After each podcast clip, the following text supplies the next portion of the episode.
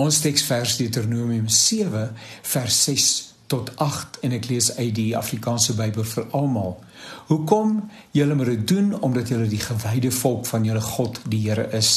Dit is vir julle wat God die Here gekies het uit al die volke op die aarde.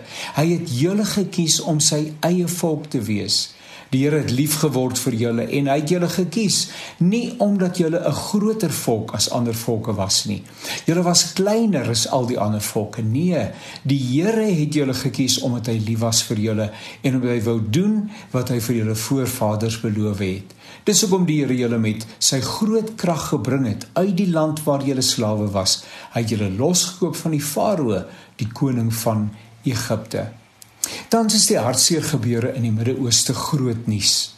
Dit raak ons as gelowiges intens omdat ons geloofslewe natuurlik en ons geloofshalwe 'n liefde en waardering het vir die besondere rol wat Israel in die heilsgebeure gespeel het. Immers, dit is die volk vir wie die Here uitgekies het om uiteindelik aan die Christuskind geboorte te skenk.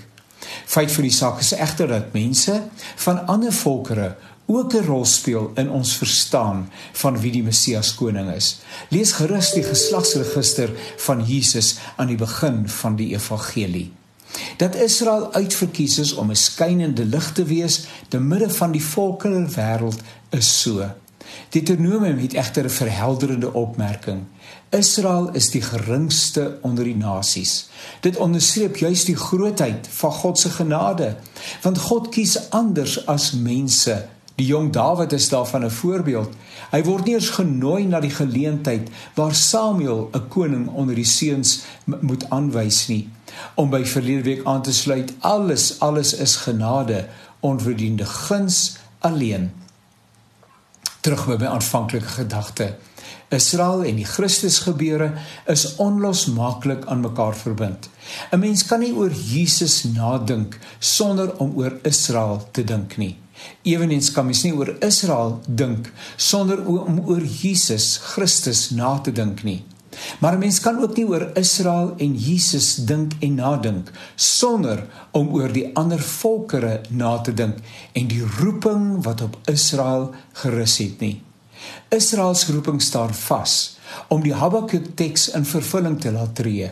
Die hele aarde sal vol word van die kennis van die heerlikheid van die Here. Deur Israel word almal, die ganse kreatieurlike werklikheid, alles en almal se oë op die drie enige God gerig. Nuwe Testamenties word die begrip Israel herinterpreteer. Nie Israel na die vlees nie, alhoewel dit vleesgenote insluit, die wat tot geloof gekom het en die Messias koning ontvang het. Nee, nou is dit Israel na die gees, hulle uit alle volke wat die koning van die Jode Jesus die gekruisigde en opgestane Here in die geloof omhels trouens en eerder hulle wat op sy omhelsing reageer. Waar laat dit Israel na die vlees steeds veilig in God se hande? Waar laat dit die ander volkere ons aan die suidpunt van Afrika ingesluit eweneens veilig in God se hande? Hy God is met niemand klaar nie behalwe met hulle wat ons reeds vooruit gegaan het.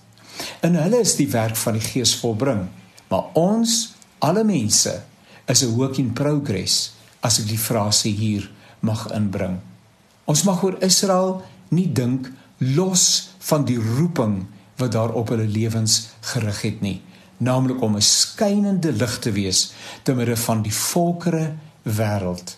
Aan daardie roeping moet elkeen van ons as die nuwe geestelike Israel moet ons uitdrukking gee.